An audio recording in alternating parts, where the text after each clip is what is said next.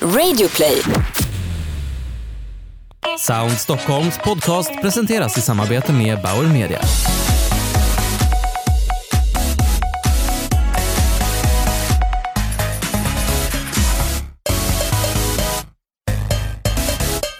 Välkomna till en podd där vi tar reda på hur ljud och varumärken påverkar oss människor och hur varumärken kan använda ljud och ny teknik för att uppnå sina kommunikativa mål. Jag heter Thomas Nilsson och jobbar som reporter på Resumé. Jag sitter just nu i Bauer Medias studio på Resumés heldagsevent Sound Stockholm. Och idag ska vi träffa några experter inom ljud. Framför mig just nu så har jag Karen Kaczynski som är ljuddesigner eh, med över 20 års erfarenhet från fältet. Eh, vi kommer att ta den här podcasten på engelska. Karen, welcome to Thank Sound you. Stockholm. Thank you. Thank you for having me. So, Karen, you've been working with sound and designing sound for over 20 years, and this is a revolution that we've just now started to speak about. Uh, do you have any memory of the first time you were really amazed by the by the power of sound? Yes, and uh, let me maybe just clarify to start. Right, I'm not I'm not a sound designer. Oh, Um, I'm a interaction designer or conversational interface designer. Um, so my my role over the past 20 plus years has been to design voice user interfaces as well as figure out when is it best to use words to convey something when is it best to use audio or sound. And so i work very closely with sound designers to um, decide uh, to figure out when when we should use sound in our experience, and I work with them to help um, decide what that sound should be and how it fits into the overall experience. Um, so um, uh, back back to your question. Um, uh, first memory of using using sound, and I would say it's it's uh, first kind of time that um, you know when I started working in the industry it was 1996, and we were designing and building voice activated dialing. So this was the ability to say, you know, call home or call mom. And I think when it we built this and it and it worked, it, it was so powerful, right? We were using our voice instead of having to remember phone numbers. I mean, who knows phone numbers today, right? But back then, 1996, you, you had to kind of memorize phone numbers or put it in your put it you know kind of on a on a speed dial. So to be able to say call home and hear the ringing, you know, of of the phone was very powerful. yeah. Uh, so, what was the allure of getting into working within the, the sound industry? What, what what brought you to it, and what made you believe in it? Yeah, so um, I have a computer science degree, and um, I, I kind of uh, was was hired by a group that was working on this. I, I would say today, if if I would you know if I would go to university today, I would get more of a human computer interaction um, degree or human robot interaction (HCI) or H- HRI. Back then, I, I did more computer science, um, but but again, the I could kind of start to see the, the the power, right? The power of voice, and um, so that was 1996. Um, in 1998, I moved um, from Montreal to the Bay Area to, to Silicon Valley to go work for Nuance, who was still one of the big, you know, giants in in the space and speech recognition. And you can you can see how voice was then applied. We we were working on. Um, I call you know, old school IVRs, this interactive voice responses on the phone, right? When you call your bank, uh, the airlines, and, and automating, kind of helping to automate that, and you can you can start to see where the power where the power was. Yeah. Uh, so just a couple of months ago, the Google Home Assistant was launched in, in Swedish, but obviously on the American market, it's been a staple for, or, or it had been really started to penetrate the market. And I think uh, as much as 50 million American users are using Google Home or, or Alexa. Uh, what would you say cracked the market open in America? Was it a spec- specific skill or was it? So, um, you know, having seen the industry grow over over 20 years, um, a couple of things have happened. we used to have to design very directed dialogues. So that means um, we had to kind of pre program all the ways to say yes, all the ways to say no. It was a flow that you kind of had to stick to the script because that's what the grammars could kind of, that was what the technology could allow.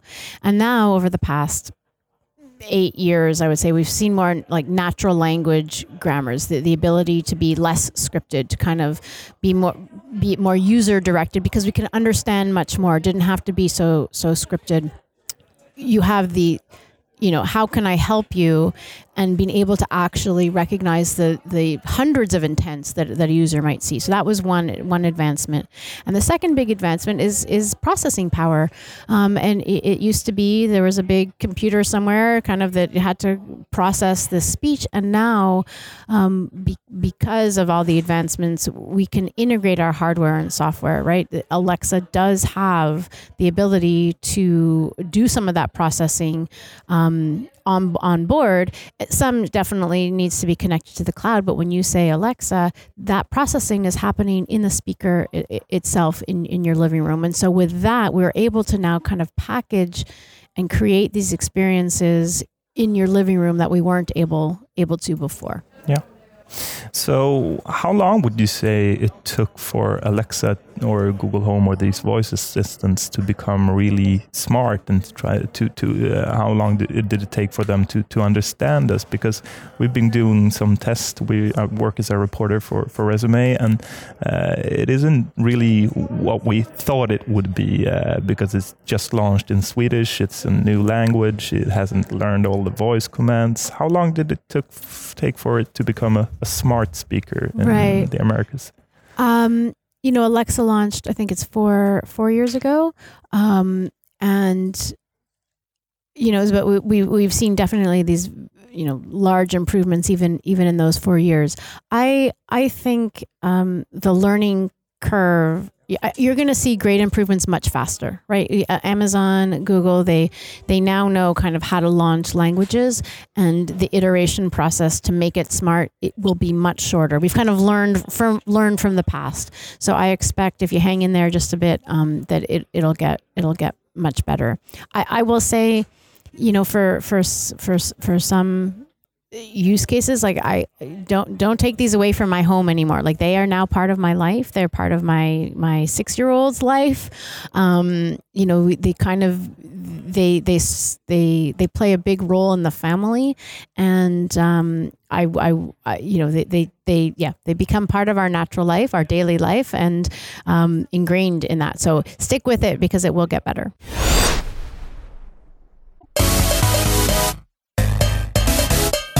You were talking about how you came to Nu- Nuance for almost 20, 20 years ago, and though uh, Nuance was obviously a brand that was early in the voice technology, is it still the same brands or that is pushing the boundaries? Those were first to enter the market, or was it uh, the later players, uh, so to speak?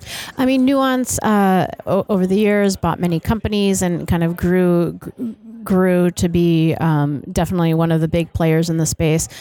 Amazon, Microsoft, Google, definitely the big players. I mean, we're we're gonna see much more from Facebook. It's definitely coming, and then there's Hound or SoundHound that are are doing very very interesting things and the, and then I, I mean, I think you know that we're going to have the big ones, but there are definitely very interesting companies out there doing interesting things. Snips in Paris, um, working on much more of the embedded um, I- I- embedded recognition.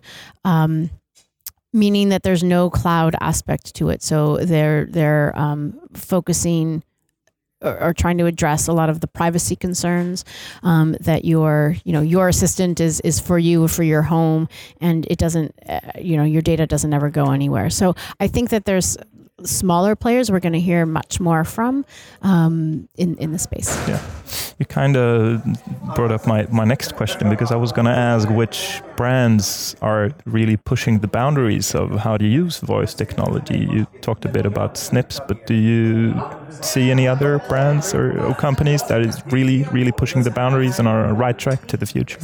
Well, I think that there's the um, the technology companies, right, and they're definitely pushing boundaries and, and, and the platform companies. So we're seeing things like um, sentiment analysis, right? From your voice, being able to detect what what is the sentiment of the user, um, emotion recognition, um, voice identification, or voice authentication. I mean, there's a lot. There's a lot happening from these technology. Um, to, the technology partners, but then there's the companies, the brands that are partnering with the technology companies that are going to push things further. And um, for example, I, have um, been working a little bit with mixed reality, right? And so, um, with Microsoft HoloLens or, or Magic Leap, I mean, Microsoft has their own technology, but these are companies like a Magic Leap who, who aren't going to develop speech recognition eh, themselves.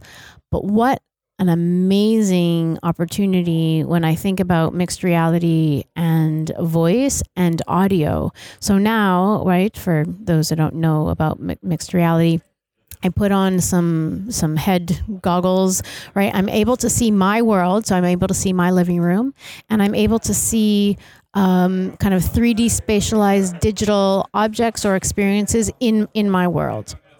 So, um, voice is a natural way to want to I- interact when I, I, but it will be combined with other, other inputs like um, you know where was that photo taken you know pointing pointing to a photo so now combining a lot of like interactions to create to create a real experience so companies like that um, are definitely pushing boundaries, right? They're they're taking kind of what's available in voice, but but creating whole new experiences.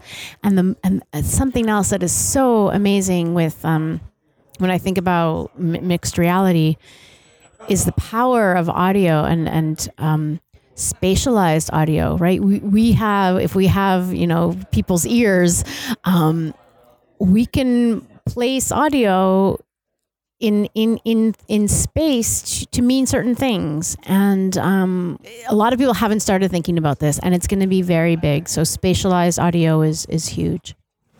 Yeah. You were talking about you gave a speech here earlier uh, today you were talking about app fatigue that has something that has struck the market could you elaborate a bit uh, on that yes i think i think um, as as a user i i'm just tired of downloading apps um, that I use once that never get used again.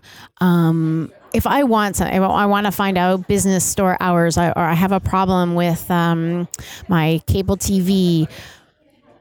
I, I, want a different way. I want to interact directly with the brand. Um, I don't want to download an app and have to log in and search, and uh, it's it's um it's tiresome right? And I just want to interact directly with the brand. And so you see things like Apple Business Chat. I just want to chat with the brand. I just want to send a text message and be like, my cable is broken.